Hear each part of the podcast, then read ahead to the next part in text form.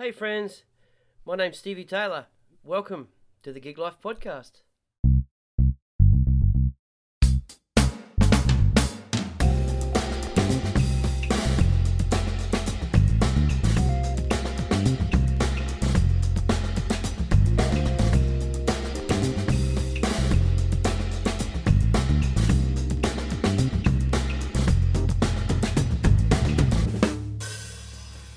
My guest today is Fabrizio Omodei, drummer, presenter, actor, uh, a staple in the um, Australian music scene for well over 30 years now, having played with Richard Clapton, Daryl Braithwaite, Ian Moss, Jimmy Barnes, Jack Jones, Doc Neeson, The Angels, Paul Gray, and Rick Astley. Cool, huh? Uh, he's got a really cool uh, Sean Connery story as well. We had a good laugh. Um, I really enjoyed it, and again, I hope you enjoy this too. Cheers. I think we're rolling. Fab Omodei. Yeah. How are you, man? Good man. How you going? Yeah, really good. Welcome to the Gig Life podcast. Thanks, man. Thanks for having me. No, too easy. Okay. And, uh, and and congratulations too. Thank you very much. getting Thank this you. thing started. I think it's yeah, awesome. we'll give it a shot. Awesome. No, I appreciate you being on the show. Uh, my pleasure. I'm just going to rattle off some uh, some names, Yeah. people that, that you've played with. Yeah. Right. Rick Astley, Mm. Delta Goodrem, Brian McFadden, Richard Clapton, Daryl Braithwaite, Ian Moss, Jimmy Barnes, Percy Sledge, Brian Mannix, the Eurogliders, Jack Jones, Chantoozies, Shannon Noll, Deni Hines, Doc Neeson, The Angels, Paul Gray, Wa Wa Nee, Yeah. Choir Boys, Doug Williams, Yep. David Campbell, Human Nature, and many more. And many How many more are there? Oh, Fucking heaps, hell, man. man. Heaps. Hey, there was a guy called John I played with once. John, yeah, yeah, yeah, yeah, yeah. Johnny Boy and Yeah. uh, Bill. Yeah, awesome.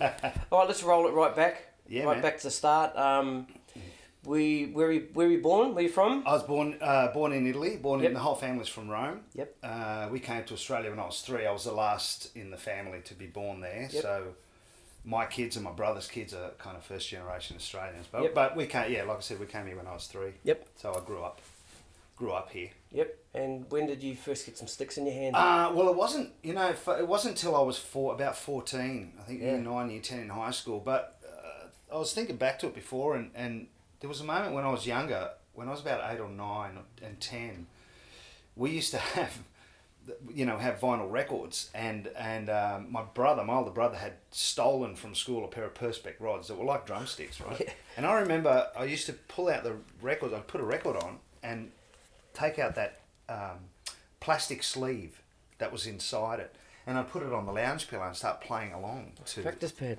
like a practice pad. But I Yeah. didn't really associate it with I want to be a drummer. It was just you know one of those things, and and it was always something about groove, you know. But Yeah. it wasn't until I was fourteen. I had best friend in high school was playing keyboards, and we used to after school we'd stop at his house. He was on the way home to my place. And I'd sit there next to him and watch him practice for an hour, and it was awesome. And after a while, he said, "Man, you should play something we could jam."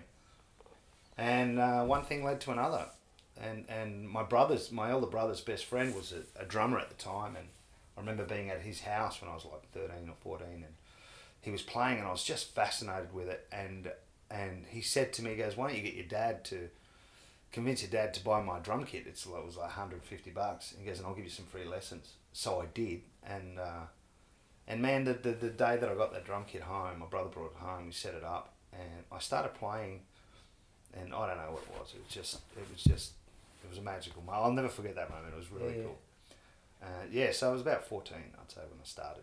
Awesome. Yeah, And who were the? Did, did you have any sort of formal training start? I did. Once I started, once I started playing, Yeah. uh, once I started, I, I straight away was going to lessons. And Yep. this is, I grew up out in in Cabramatta. Yep. And um, there was a Barber's Music out there, and and uh, there was a teacher there, Norm, old bloke, and um, they had the teaching rooms out the back. So I was I started there, and, and he was good because he he went through all the rudiments and all the My first teacher was an old man called Norm. He's in New Really? Zealand. He's in New Zealand. Oh, right. yeah, yeah. what is that? Yeah, what is that? Yeah. What's that? It's with Norm. norms. Norm. Norm, you know, Bloody the old, Norm. the old teacher guy. Yeah. So I did have some formal training, and then I, you know, I went to him for about two years, and I learned a lot from him, and then stopped, and then went to another teacher, and, and for another little while. So I had various teachers along the way, um, probably for the first say six or seven years of playing, and then I kind of, you know, just by then it was do it yourself kind of Yep, thing. yep. Um, and and then you know, just influ- influences really after that. And who were those? Who were those early influences? Who I really look in the early days because I, I had two two kind of different. I I like so many different things, but Mm. one was because of my older brother was right into a lot of Aussie rock. Yep. So that was something. That was one thing, but. On the music side, with my music mates, we were right into, and we're talking mid '80s. There, we're right into things like Toto.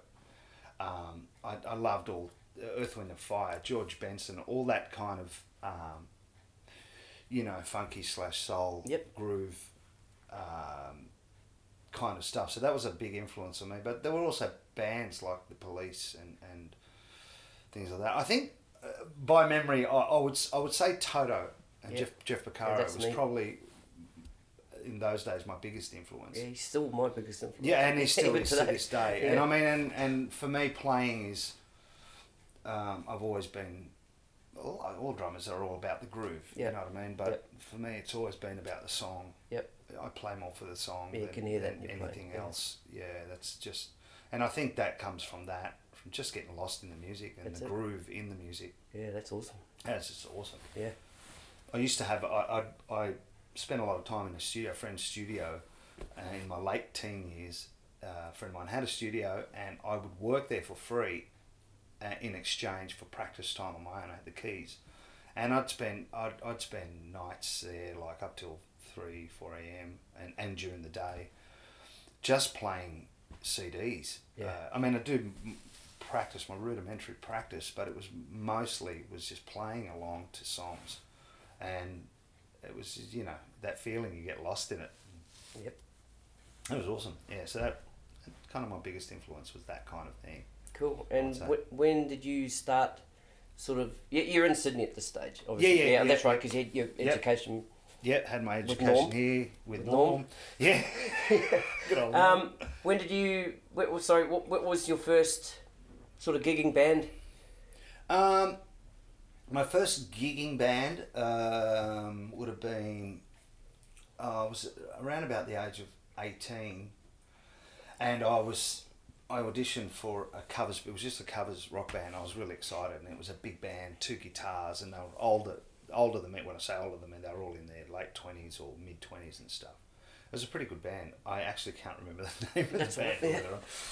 Uh, I auditioned for the band and I got it and started gigging. But at the same time, I did because my I reckon my apprenticeship, so to speak, was doing at the time was doing Italian weddings. Believe it or not, Hey, yeah. because a lot of uh, a lot of the people I was hanging around, there were a lot of there were quite a few Italians that I was mixing with at the time, and and um, and they were doing wedding receptions, which was huge in the eighties and and and nineties.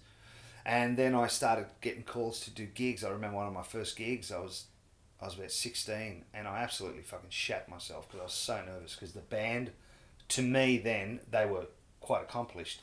In actual fact, the drummer I started getting lessons from. He was he was they were a really good band, and, and they said to me, "You want to come and do a gig?" And I said, "Yeah." And I was so fucking nervous, um, and I totally stuffed the gig up. Like they could see, I remember the Kill player one stage turned around looking at me. We were playing dinner music, and he's like, turn around and he goes, "It's okay, man. Just relax." And oh my, I was sweating. I was grappling the sticks. You know, I was just, I couldn't relax. I was so nervous, and it, I remember hearing. At the end of the night, I heard a little while later that the owner had said, "Don't ever get that guy again." Oh, it was, no. it was so bad, but but I I um I got past that. So it was kind of like I had the the rock band thing, but I was doing a lot of Italian weddings as well, and I actually got a lot of. We used to make fun of the Italian weddings and stuff, but in hindsight, actually learnt a lot from doing those gigs because because you cover so many different styles, including reading. Yep. That's the other thing too. I, I learnt how to read early on, which actually helped me when I went wanted to go full time Yep. because a lot of the gigs that I was doing involved required me to read, and Yep. and unbeknownst to me at the time, I was just reading because that's what you do. But um, it became it became a thing for me later. I realised, oh wow, if I didn't read, there was a whole bunch of gigs that I couldn't have done to sustain me. You know. Um, so it was, the Italian weddings actually provided a really good platform for expanding. I think you know. That's cool. As I said a couple of weeks ago, learn to read, kids. I can't to- read novels. Learn to read, yeah, yeah. um, okay. And where did that? Where did that uh, sort of? Oh, actually, you got sacked, didn't you, from that wedding band? Did you? No, Oh, I they just did, you I- just couldn't go get back to that venue. No, I didn't get sacked because I was only filling in. Yeah, but it was a long time before those guys called me They back. called you back, okay, Yeah, it was a all right. long time. All right, so we're- we're it all it all came good in the end, but it was a really, that was a good learning curve. That's- as horrible as it was at the moment, Yep. it was it was one of those things that the most frightening moments sometimes. If you put yourself in a frightening moment, it, it, it it's a benefit for you. because You it- kick in the ass, eh? you don't want to fuck up. No, But, no, no. You know, you learn from it. That's takes for you about six months to get over it. but sure. when you do- it did. Oh Yeah, that's man, I went. Uh, yeah. All right, and where to next? Uh, then so did that, and then I started. I'd left high school. Uh, I went. I did year twelve and stuff, and I didn't know what I wanted to do. I was playing, of course, but n- not necessarily doing a lot of gigs and stuff. But I, playing was a main, was a thing.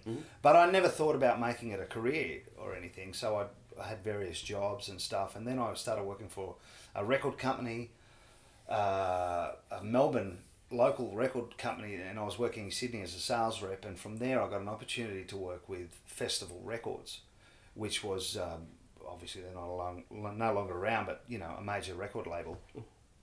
And they had big names on their on their books and stuff. And I was a I was a country sales rep, so I'd I'd uh, get all my stock on a Friday afternoon, and, and, and I had a company car, I had everything I was making. It was really good pay. It was a great job, but I'd leave Monday morning and I'd be back Thursday night, and then go to the office Friday, pick up the next week's samples and all that kind of stuff. And the downside to it, and I was making cash. I was making a lot of money, and I was only like twenty years old, and it was awesome. I had a car, no uh, petrol paid for it. It was really cool working for a record company, but I was doing no practice. And come to the weekend, I'd go and do a gig, or I'd just want to play. And after about six months of that, I one day I, I just thought this is this is really getting bad because I, I wasn't practicing at all. And I'll never forget this. I went out one night to watch Lucius Borich. He knows this story. I've told him. I was 20, 21, and um, I went to watch him uh, Harbourside Brasserie, and he's, I think him and I are the same age. He might be a year younger than me. And I went to watch him. I'd heard of him before and I'd never seen him. I went to watch him, and he blew my mind. He just absolutely blew my mind. Right there and then, I made the decision. The very next day, I went into the office and I quit. I spoke to my hmm. parents about it first, actually, because I was still living at home. Did you And I ask told them? I didn't ask them. them? I told them what I wanted to do. This is what I'm doing. I'm quitting my job because I was making really good money and all that, and they were really happy and stuff. And I went home and I said, "Look, I want to quit. I'm quitting my job. I'm going full time." And they were, they were really supportive. They said, "Do what your heart wants." Yeah, good. and um, and so I did. I quit and, and went full time and just started practicing a lot every day and and then I'd pick up odd jobs here and there. Like I was, you know, I was working behind a bar uh, a couple of nights a week and you know little things like that. But it was all based around music. That was the the main thing. And then it just you know it grew from there. I suppose. Yep. It grew from there. hmm And who was your first, should we say, quote, big artist, big name you played yeah. for, unquote? Um, well, big name. I, I don't know if I can say a big name, but Yeah. but it was a believe it or not, it was a Elvis to the Max, Oh, yeah? Yeah. and this was in 1995, I think it was. And it was. I mean, I'd done a lot of gigs and stuff like that, but this was a show. Yep. It was the first time I'd been asked to do a show, like a big show. It was a big band. It was like a twelve-piece band at the time, or something like that. It was. It was a big deal. And um, although it was Elvis tunes, it was all the live stuff, and and and I got a phone call saying you've been recommended. Do you, are you interested? And I, and I was like, yeah. And I was so freaking nervous about it. But that was that was the first kind of biggish gig in the sense that it's big production, you know, numbered audiences. It was a big gig, and, and there was a lot to do, drum wise. Yep. It was it was pretty full on. But I buried myself in that, and that was good. My first, I think, my first artist. My memory's shit, Stevie. Um, but I think by memory, my first potential named artist might have been Richard Clapton, Cool. which was late nineties. Awesome. Um, and that was funny because my brother, growing up, my brother was a Richard Clapton fan. Yep. And my brother's not in the music scene at all. Him and I are chalk and cheese in that respect.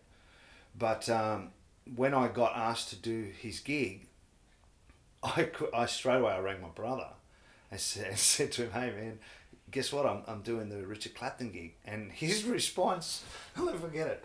It still makes me laugh. His response was, "Man, you made it." He said, "I knew you would. You finally made You it. made it. Yeah, see, all that practice paid off. You're there. You yeah, made it. You hit yeah. the big time." Yeah. That's cool. Which is that's how he perceived it, and it, and for me it was a joy to hear that. It was kind of you know. I looked up to my brother and, and stuff, and so it was a nice thing. I think he would have been the first kind of name thing that I. Yeah, that's- that's cool. And that was great. And the funny thing is, the very first gig, we didn't ha- actually have time for a rehearsal, and I turned up to the very first gig and just played it unrehearsed with him. Yep. But I knew all the songs already. I just knew it from growing up, listening to him, and uh, because of my brother, I knew all the songs. I was behind the kit having a great time. It was Yes. just awesome. That's really cool. Yeah. Now, there used to be this little old drum shop in Yes. Surry Hills called Yes. uh, Billy Hyde's Drumcraft. Billy Hyde's drum Right, that's where I met you the first yes, time. that's correct. Um, I think I'm not the only one to say this, but we, we missed that place, and it, Yeah. it's a really it's a real shame that it's not there anymore. It was a real community. It was a it was, community, It was a beautiful place in, in that respect. It was a good feeling, good good vibe. for good me, it was community. like once a month. It was a church for me. yeah, I'd go down there on a Sunday once a month to grab my you know my my Yeah. month's stock of sticks and heads and yeah. Stuff, We'd- and just stitch just hang and kits and stuff. and- yeah yeah yeah. no, that was that was a great that was a great time of life actually working Mm. at Hyde's. Um, Hang on, just go back stitching up. With, yeah, I did go in with a pair of sticks and walked out with a set of masters, Pearl Master C. Bloody good salesman. You yeah, blokes. well, that was that was a thing for us. We had, we had Gary Hyde always Yeah. saying upsell, upsell, Upsell, yeah, yeah. But the good thing about Gary was he was. It was the, the thing that I loved about it and why it was good is because it was an honest place. Yeah. Like it was, and he was he was a stickler on. Gary used to say to us, um, you know, obviously it, it's a business. He needs to make money, of course. course. Yep. Uh, however, he was big on not stitching people up in the sense of, you know, he wants honest sales. Yeah, yeah. Um, and the good th- the good thing about it was the product that we always carried was good. Mm. It was always good product, and it was you know it could sell itself. However, we we you know it was an honest bunch of guys like. Yep. Um, and I think that was that was the thing about it. You know, we look at we always had he always wanted us to look after people, and we just did Well, naturally. you did. Oh, We yeah, looked after people. We because for me especially, I used to just treat anyone like it was me. Because I'd been stitched up before I worked there. I'd been stitched up once before Oh, right. on a sale. I can't remember where it was, but um, I remember being stitched up, and I and I felt pretty dirty about it. Mm. And then when I started working at Hyde, that I think that stuck with me, and I thought, you know what, I, I wouldn't do that to someone. So I used to treat it like it was I was selling something to myself in a way. Yeah, yeah. Yeah, sometimes you'd upsell and you try and push You would, through, of course. Still But it wasn't. It, was never. It was never a dishonest sale, not so at to all. speak. Yeah, no, no, know? I, I agree with that. Yeah. And um, are you are you allowed to say why that place sort of disappeared? Well, um, what happened in the end, I think. Um, God, I was, I was there. I was there for a good part of ten years. Believe it or Mm. not, I wasn't full time, but then the last couple of years, I, I actually got asked to manage. I was Yeah, yeah. You were assistant ma- manager, assistant manager there, I think. Yeah, no, it was Yeah. Tony, who was Tony, manager, yeah, he, yeah. he stepped up and became state, overlooked the state stuff. Oh right, okay, yep, So they pulled me up to do to Yep. be the store manager. yep. and um, uh, and that's shortly. Uh, that's when it started. To about two years after that, what happened was, um, I think it was the people who who've got their fingers in many pies, like Bunnings and all that kind of stuff. I believe conglomerates saw this thing was because this Billy Hyde's was growing nationally. It was huge. And they saw an opportunity, another business opportunity, and they went to Gary and basically said, "We've got all these, all this money, and we want to put, we want to invest in your company. Um, we don't know anything about it, but we've got the capital, and we can see it growing." And Gary was in a position where it grew so big, it couldn't go. It kind of, it needed something really big injection to, to grow, I Yep. guess. And so there, there was a deal where they bought in and, and stuff like that, and um, and then Gary ended up. This is this is obviously I'm being very general about Yeah, it yeah, yeah, I don't yeah. know the, the, the ins and outs of what Yeah, no, what went on behind closed doors. But then Gary eventually decided to sell out, Mm-hmm. um, and this is you know his father's business, which Gary actually turned into what it was Yeah. from from the eighties. Right. Turned it into this monster that it became. He was so good, such a good worker, good businessman. But um, he decided to sell out, and he pulled out. And it was also at a time where a lot of online sales were coming through, I was going to say online. and it was starting to hurt Yep. because people could buy this product online from overseas for, for a cheaper price. The downside was you don't get the service. So That's people would still come in because they want the service. Yep. service. And, and also, when you buy something online, you don't really know what you're getting until it arrives That's and right. stuff like that. Yep. However, the online stuff started hurting a little bit. And so Gary pulled out, and he, the minute he pulled out, maybe six months later, it, it began a downward slide Yeah, yeah. and um, and it just continued. Then Allen's bought in. Allen's, and- yeah, yeah, right. And it just it just diminished. Yep. I mean that that combined with online sales and, and the internet becoming Sure.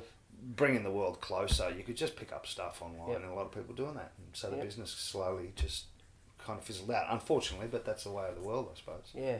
Anyway, we've got um, Pete and Damo over at Yeah, the co-op now. exactly. So they're, and they're doing, they're great. They're doing the thing. co-op yeah. and uh, the drum co-op on Yep. uh, on uh, Enmore Road. Yep. uh, there, and that's that's a great little store. It's great because there's remnants of, Absolutely. of Billy absolutely. Hyde's in That's there, that's the feel. Yeah. uh, and those two guys are, are awesome. So Yeah. it's really good that they've got that, and Damo's doing well with it. you Yeah, know. awesome. considering it's it's not a huge store as Yep. in size wise. Yep. he carries a lot of It, stock. it does. Yeah. Yeah. You know, but he's Yeah. good. They're really good operators. It's Yep. great.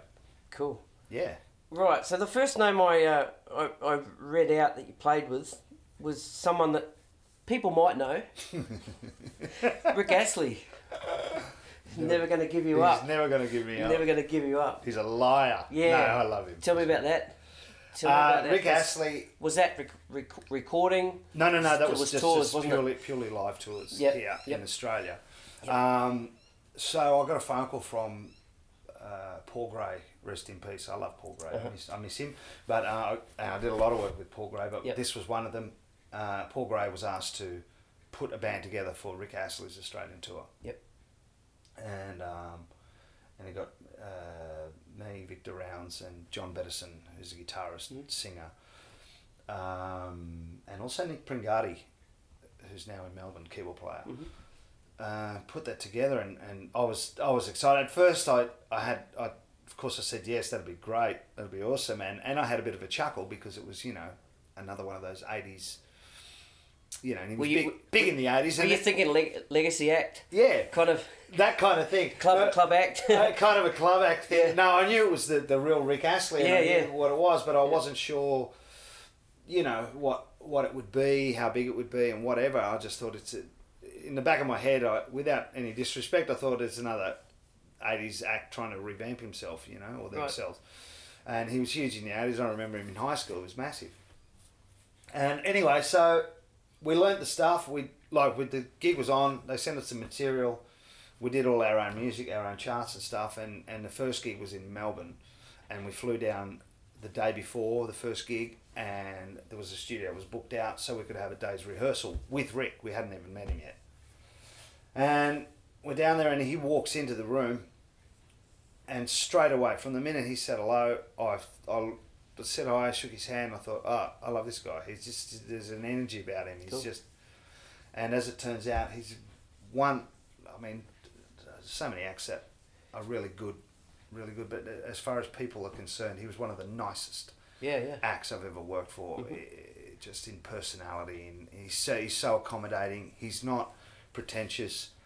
He's just he is himself on and off stage. There's no ego. There's no anything like that. He's a real sweet guy, and you just can't help but love the guy. He's Mhm. just one of those people that you know you meet him and even talking about him, I smile. He's, Yeah, he's such a cool. lovely guy, and he walks on stage, and the audience get that as well, and he gets them eating out of the palm of his hand. Yeah. It was one of the most enjoyable gigs. Um, If I could take a photo of your face right now while he's telling the story, he is actually, he's really smiling, he's nearly crying. Oh, yeah, So, no, he's bloody great. Rick Astley. It you- was good. It was good, and and you know Yeah. it was always good to do a gig like that. He, he's- he came out twice. Yep. Um, we did two tours with him, and I've we've I've sent emails to his manager a couple of times just for various things, and and uh, said, "Come bring bring Rick back, man. Come on."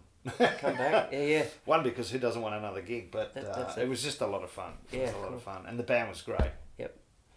That band actually, the band, the Rick Astley band, then uh, John Bettison, the guitarist, he then has was asked to put a band together for the cruises, which are the Royal Caribbean Cruise Line that comes out every kind of October, November out Yep. of out of Sydney. Yep. They do their music cruises, you know, rock the boat, Rock cruise Boat, and yep. groove, Yep. that kind of thing. And John Bettison, it was the same year that we did the first tour. And John Bettison just went, "Yep, I got the band," and he just basically used us, and we went on, and we've done it every year. Oh right, and you're doing it again this year? Yeah, we're actually in about three weeks' time. Three weeks? Oh, we're great. back on again. Awesome. You know, it's great. Unfortunately, Paul's not with us anymore. Which Yeah, is- yeah. a He, real- he passed away. he passed away, and, ago, and yeah. that's a real left a real hole Yeah. in many people's lives in the I music community. I met him. Uh, can't remember if it was last year or the year before. The was it absolutely eighties? Was that the, na- Yep. the name of the show? Yeah. Yep.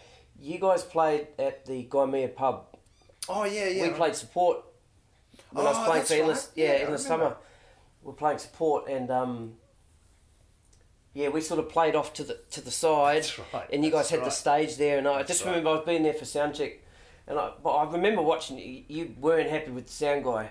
I was just sitting back watching him, and he just couldn't get it right. Like, and they were slow, and yeah. Anyway, but yeah, that's that's why I met Paul and, Yeah. and See, Brian Mannix and the Wild Scott? Kahn, and Yeah, yeah, yeah, that's a good show too. That- killer band. You guys are fucking That's awesome that's band. that's that's a really good gig. Yeah, they, it's a it's a good band. That show because they're they're based in Melbourne. Yep.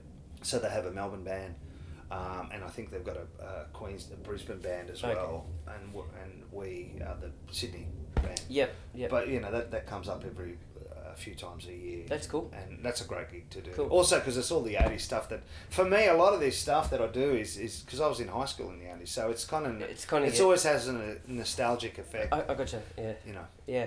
And are you sort of the sort of the band leader? Mm, No. Oh well, I wouldn't say band leader, Band leader, I'm not- but MD, yeah. MD, MD. Sorry, yeah, that's- counting it. Well, because most of it, most of it's to a click It's as well. tracked. Yeah, yeah. Most of it's to, to track. So, Yep. um, so yeah. I mean, MD. I'm, I'm counting the songs in. as Counting well. the songs. yeah. So any drummer that counts in a song, mate, you're an you're MD. mate. You're an MD. You're Don't an worry about. MD. Don't worry about what all the other musos say, Yeah. mate. Without us, they sound like shit. Yeah. That's right. Yeah. Um, now another one, Doc Neeson. Yeah. Now, did you play Doc? Ne- it's uh, what have I got here? Red Phoenix is it the Yeah, the band? yeah, yeah. Yeah. So that was sort of a Doc side solo project. sort of solo. Yeah, thing? that was- that did you was, play uh, with Angels as well? I or- did. Oh, you did. Well, Okay. awesome. What happened was um, Peter Northcote was in the was playing with the Angels. It was Yep. the Angels, right? Right. And and um, so it was Doc Neeson and and Jim Hilbun who was the bass player in the Angels. Mm-hmm. Then it was uh, Peter Northcote, uh, Jay Stewart on keys, and and uh, D- David Lowy, who is Frank Lowy's son, the Right. magnate, Westfield's magnate Yes, yeah. and they were doing the gig and they were also doing the red phoenix thing on the side Mm-hmm. and what it was is they were writing they were just writing Yep. tunes Yep.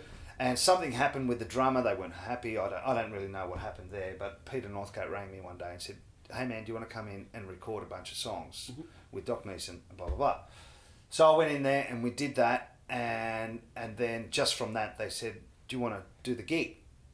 And we had a bunch of angels gigs for, for six months or 12 months while we were also writing and recording the red phoenix stuff.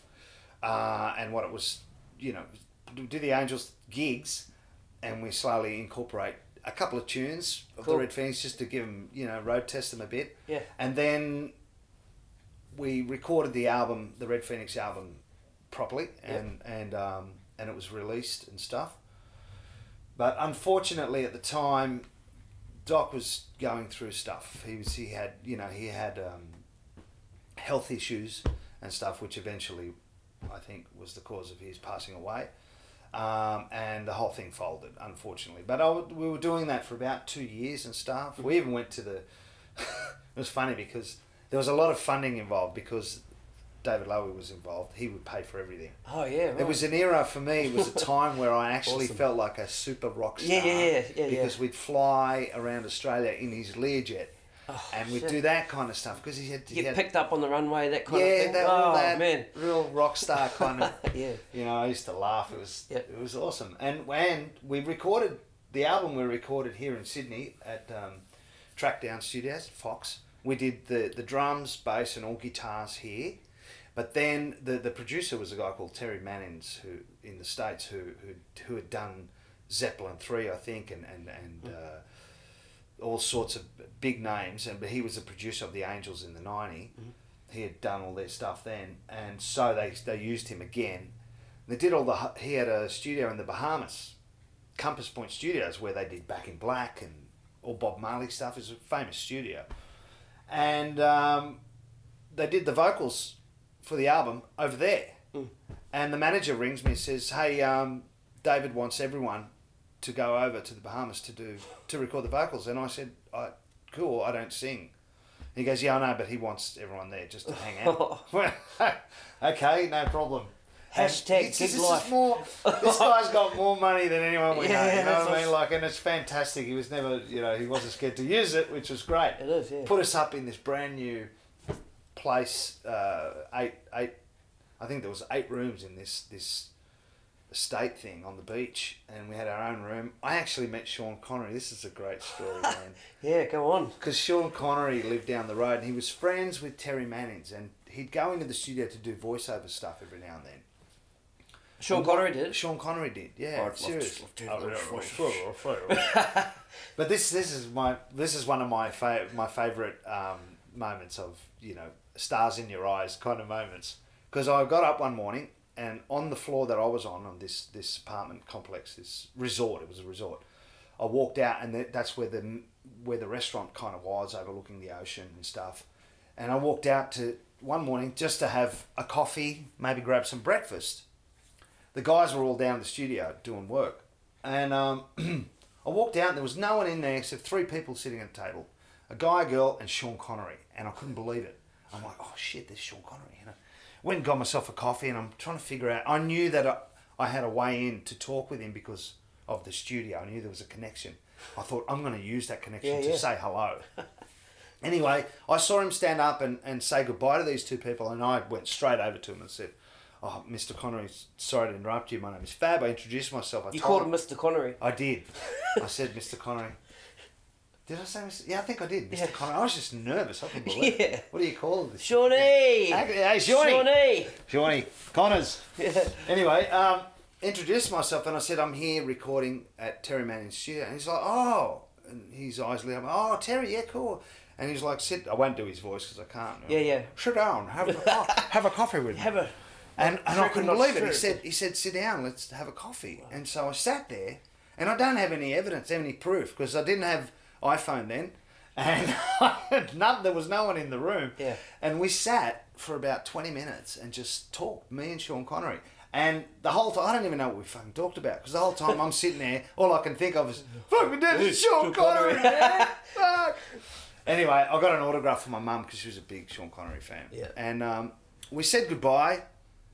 I went to my room. He took off, and I was I went back to my room to have a shower. I had a car there as well. I was going to have a shower, take my time, and then head down to the studio. So I did that. Drive down to the studio, and I get there about forty five minutes later.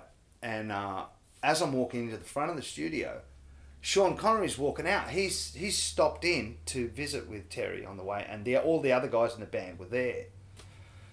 He's walked out as I'm walking in, and the other guys are all milling about, you know, Sean Connery. And as he's walking out, he looked at me and goes, "Oh, see you, Fab." I went, "See you, Sean. Take it easy." Just, And the band, you your just- mate see you? the band looked at me. Well, what the fuck? Yes. I said, yeah, yeah, Oh, man. Sean, mate. We're going back. up." Oh, that's brilliant. That's That's a that's, great. really that cool. great moment That's awesome. me. Really cool. Yeah. Um, Sean Connery still talks about that today, by the way. Anyway, anyway. moving right along. Um, now, Ronan Keating and Take That. Did you play with Ronan Keating? No, did we did take that. You did take that, yep. Um, what did we do? Was that a? Uh, it was just a, like a one-off thing. It was Oh, just yeah. a performance of a couple of songs, I think. Oh, I'll- I, I'll- I can't remember. Um, Ronan Keating, I, I do, I don't put him on my bio because Okay. I mimed I did two performances with Ronan Keating, two two TV performances, and they were friggin' mimes. Never mind. Okay. So although I had to learn the song and I was actually playing it, you know, Yeah. you can't really put that on your credit. Right. You can't put a mime on your credit. Still a cool fucking oh, you could, but you just fucking put mime Still a cool story. Leaving it in, in there. brackets. Mime, yeah, leave it in there. Yeah. Uh, Um, just just for those at home, kids, miming is you can put that on your resume. It's just, okay. Just write mime. just That's right all. away. Brilliant.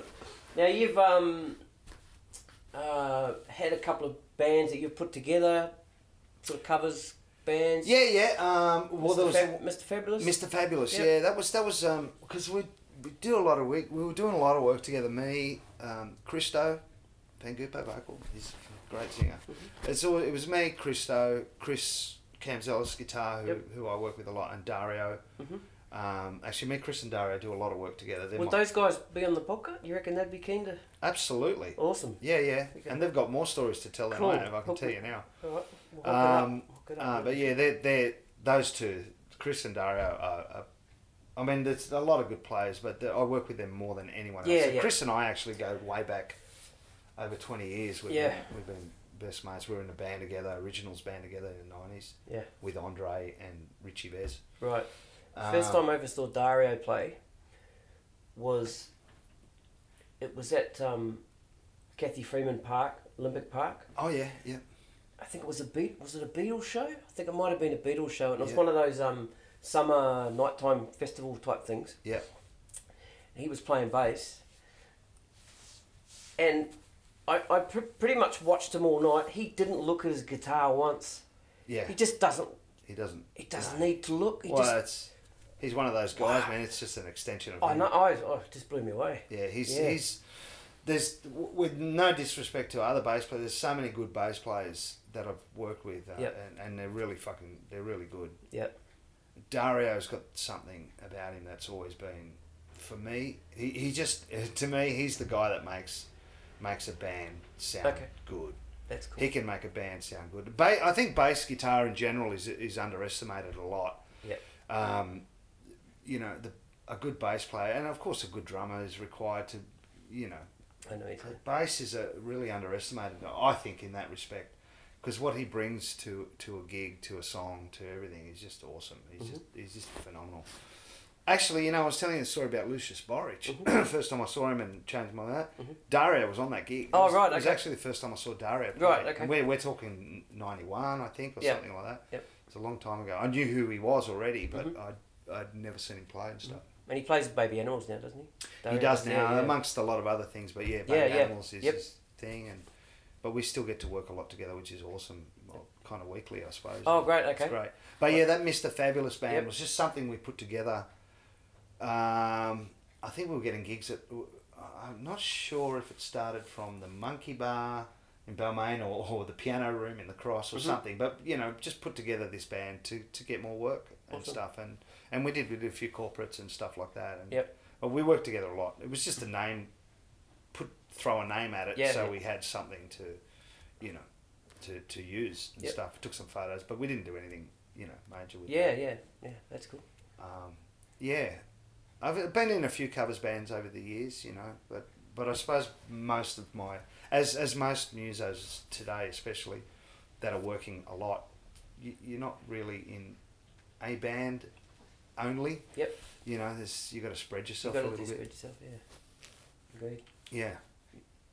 Well, let's talk a little bit about your um acting. Sure. You're an actor and a presenter. Yeah, that's Yep, right. That was um, that was something that came late, um, in the sense that acting's something that's always been uh, something that I was attracted to, but never did anything about it because it was always music and stuff.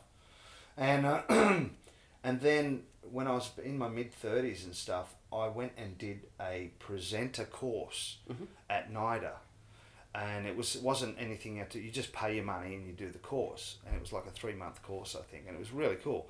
But because I did that, I was on their on their books and stuff.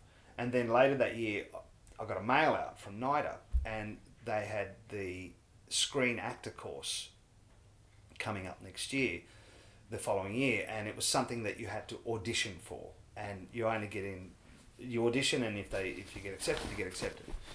And I was married at the time, and my wife then, she said, Denise, she said to me, oh, because I saw it and I went, oh, wow, with that actor course, I'd love to, you know, because she knew that I loved the idea of acting, just never did anything with it. And she encouraged me to go for the audition. I was, at the time, I was like 37, 38, and it's not something, not that it's not something you pursue at that age, but it's not a common thing to pursue something. You know, acting is something you do, like music, you start off young Yep. and you, you grow. and I said to her, I said, man, what am I going to do? I'm to, you know, too old to do that at the time. She's like, no, just do it, do it. And she encouraged me to go. So I did. I auditioned. And I remember the audition process went went over the space of like three days because they had something like 400 applicants. And to my absolute surprise, I got in. They only had 30 spots. And, and I got in, I couldn't believe it. And I was one of the, I wasn't the oldest in the class, but I was like second oldest and uh, the rest of them were you know in their twenties and stuff. But I got in and I started, and the minute I remember the first day of class, I had that feeling of those goosebumps, and I thought, man, this is I'm meant to be here. This is so good. I really enjoyed it, and I did it. And I, that went for a couple of years that course, and then I finished that. Did a, an acting show reel and stuff to shop for an agent. Uh, got an agent, and I'm still with that same agent, Lucas Management. He's a legend, Dan. And um, and I've been just doing that ever since. Um, I kept I kept studying. I worked with different uh, acting coaches, acting teachers along the way. Um, but the acting thing is funny because, you know, we were talking before we started this Mm. this podcast. We were talking about uh, expanding ourselves, Yeah. doing other things Yep.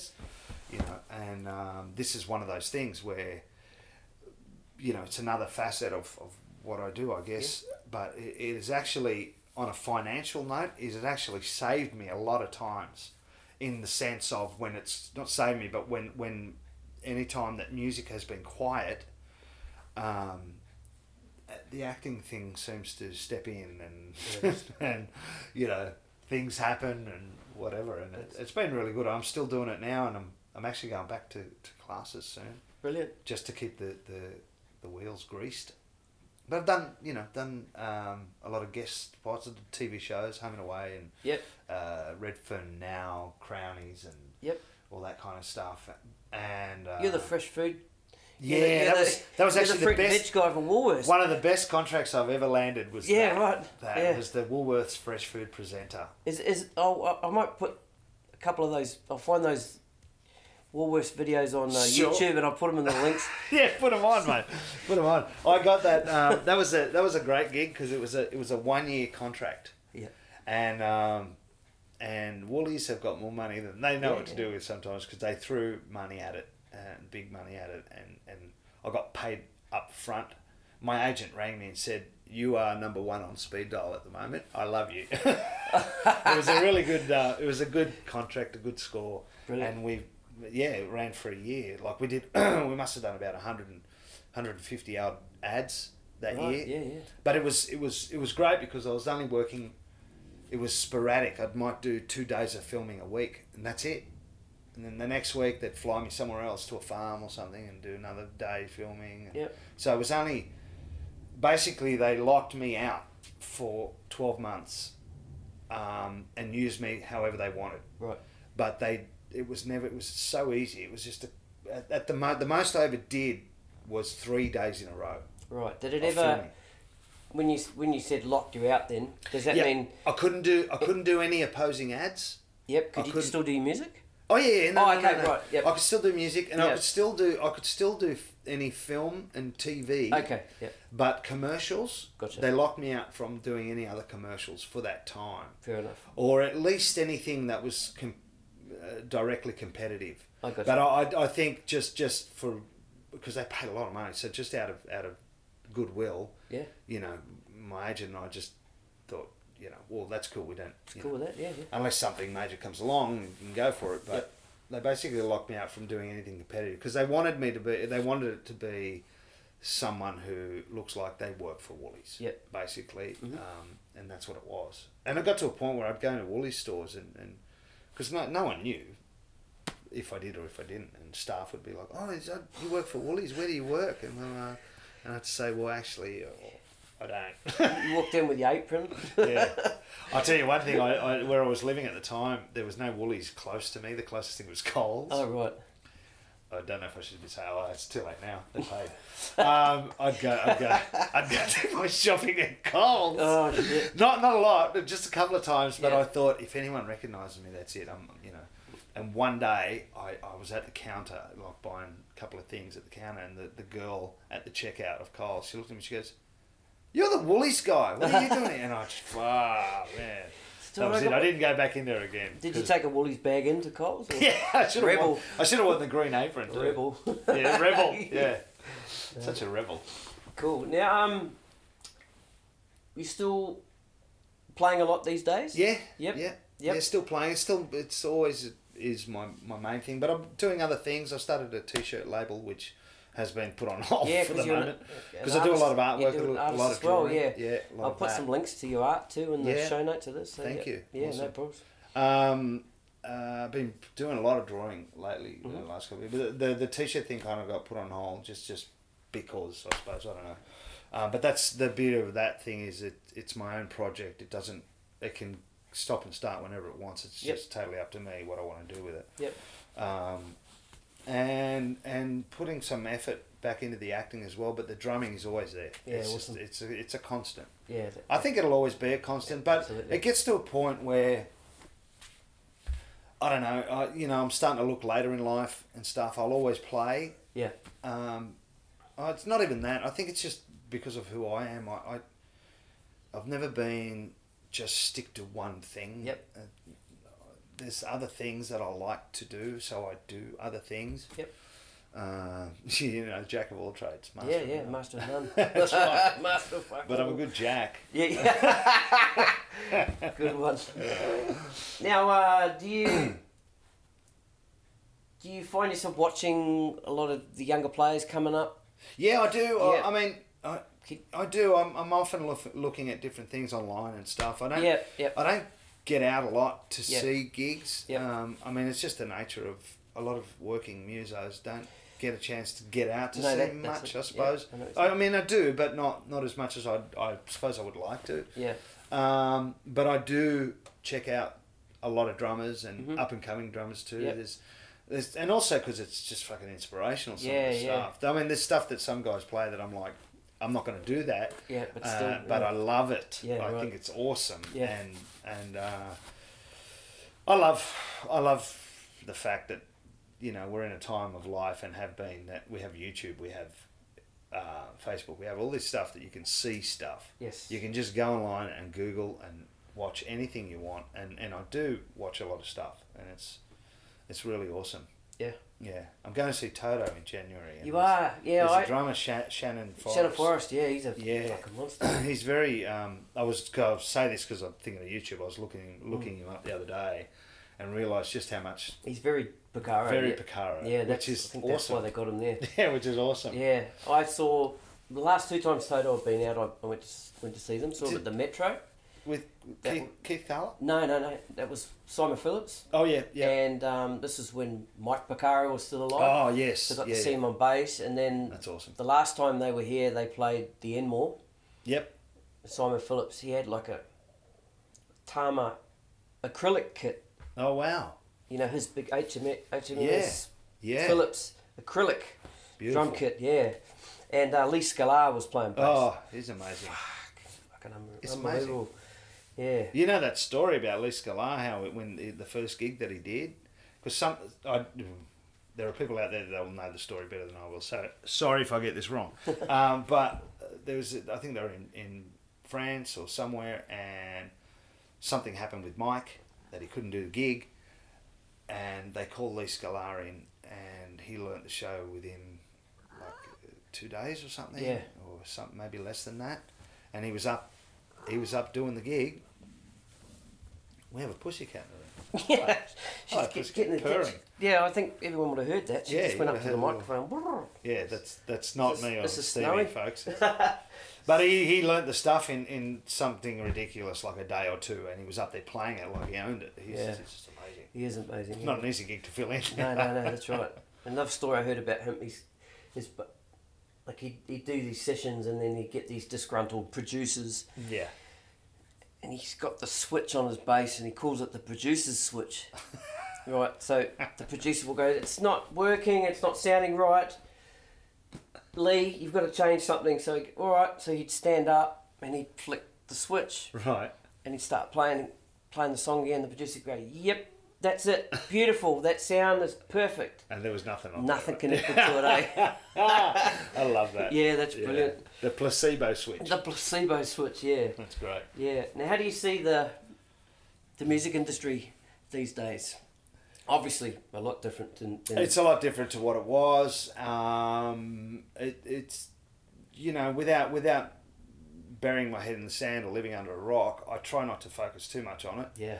I try to you know, Just from observation, you know. but yeah. from obs- observation, I, I can I can see the, the changes this year alone. Uh, I can feel the changes. You know, there's uh, just talking to other people. There's a lot of people that are not gigging as much as they need to or would like to. You know, um, and uh, I mean, you know, here in Sydney, that whole the whole lockout law now. It's been a couple of years. That that's really hurt hurt the the gigging live Yep. gigging scene. Um, venues just closing doors or stopping stop having bands and stuff like that. There's more kind of duo stuff, which doesn't help us drummers. No. Um, um, so I don't. It's you know I don't think it's it's healthy. I don't. I can't say that it, the, the industry is good.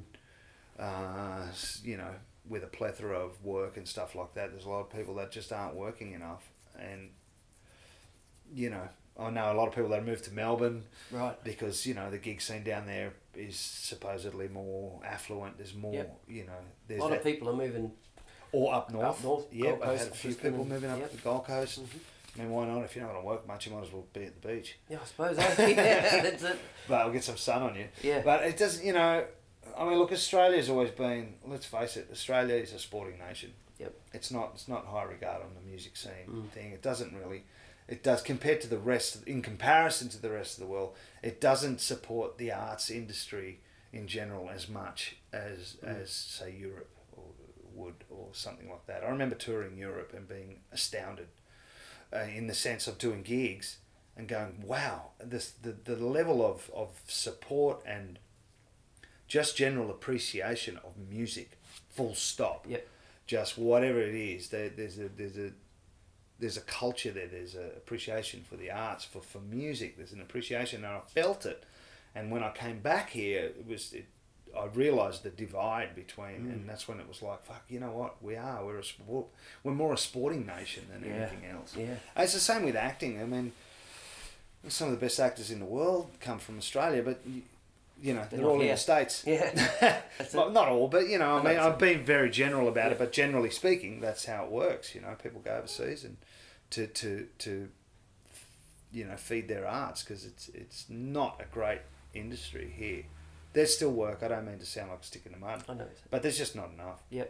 and that's it. And there's and the, the other thing too is I was having a conversation with a very well respected drummer yesterday. I won't mention names, but um, there's the other thing too. We were talking about gigs and you know younger guys are coming through and they need to work and they want to work, and and I totally get it. I was in that position. Anyone was in that position, and promoters for for tours and stuff are, are latching onto that and have been. I mean, it's been happening for years, of course, but still happens.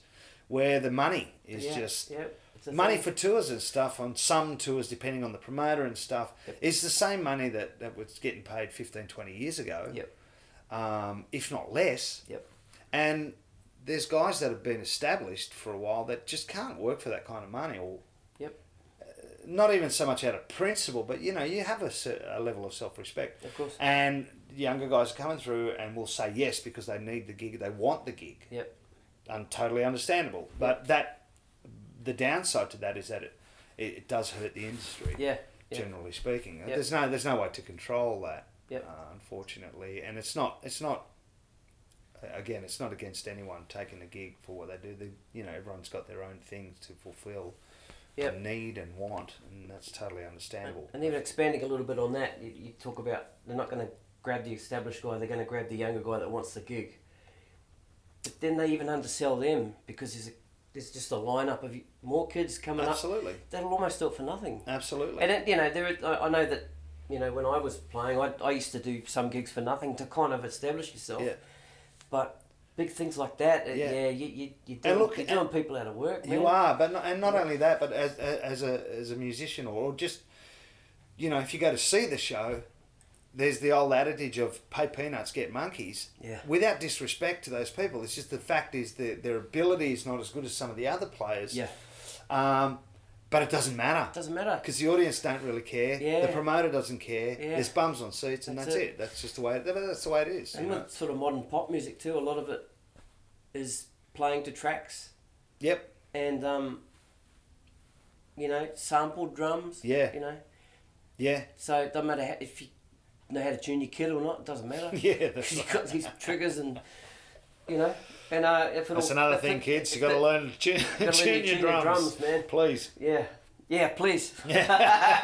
um, uh, I, I was thinking back when you're telling the story about when you're playing in that um, Italian wedding band. Yes.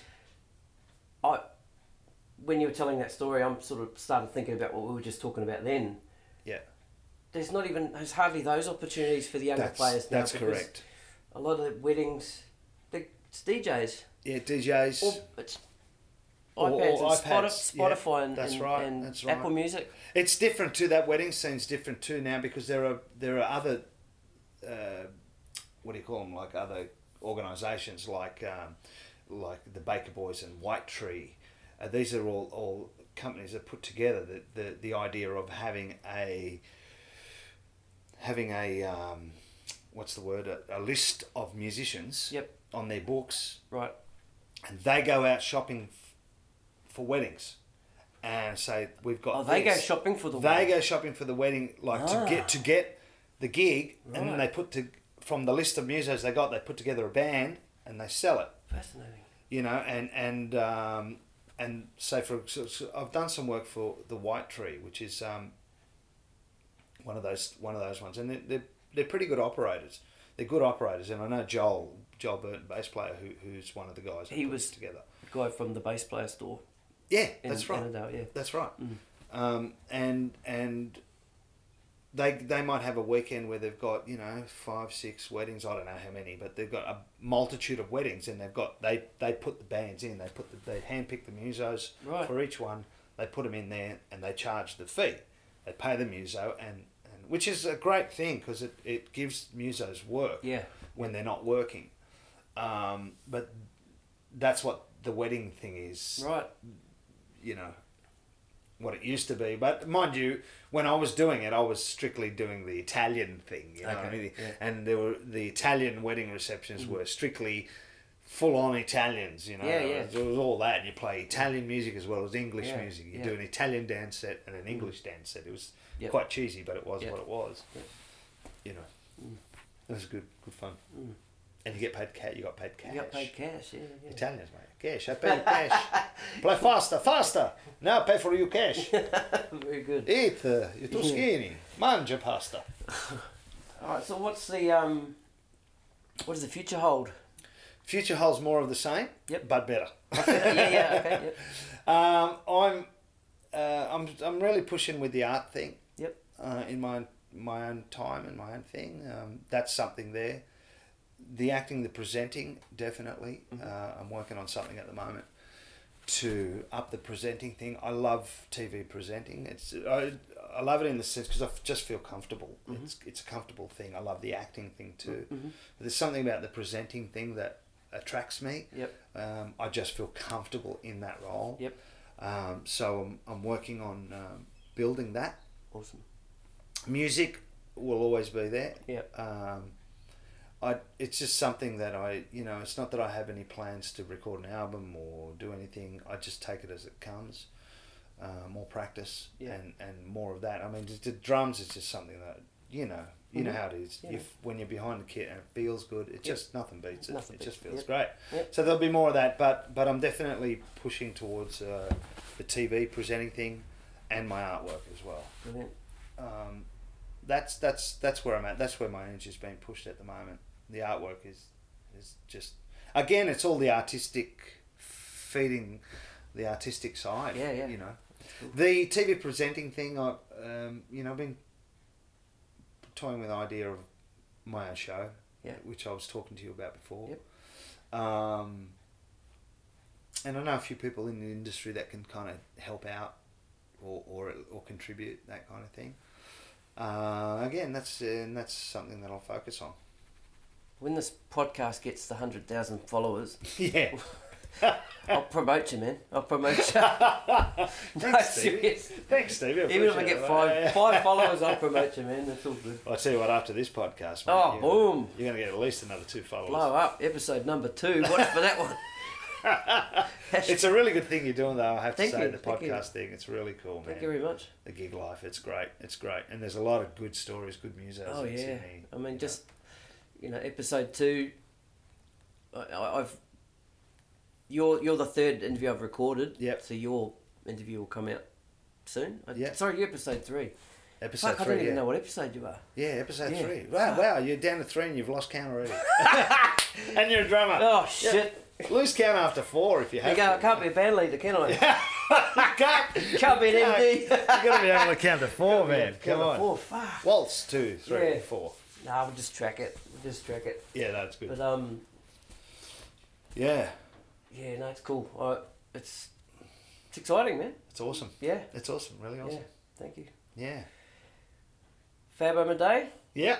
Thanks for being on the show. Stevie, thank you so much for having me, mate. I really appreciate it. I am a subscriber. Oh, and I'll be- fantastic. I'll be listening We're to on iTunes now. Oh, you're of, on As iTunes. of today, Oh, well, there you which go. is Friday the The that. 28th of September. Um, You're on iTunes. yeah, it had, yeah, Fantastic. it had to go through a like a um. I I had to present the show to well not present the show sorry but send the link to iTunes and then they had to Approve it. approve it and, And that came approved through today so That's fantastic. Yeah. Congratulations. awesome awesome iTunes, folks. The Yes. gig life. the gig life That's great, Stevie. Look, really, really good stuff, mate. Thanks for having me here. I'm honoured. thanks for being here My pleasure. cheers Fab Good on you, buddy. cheers bro Take it easy. All right, catch you man.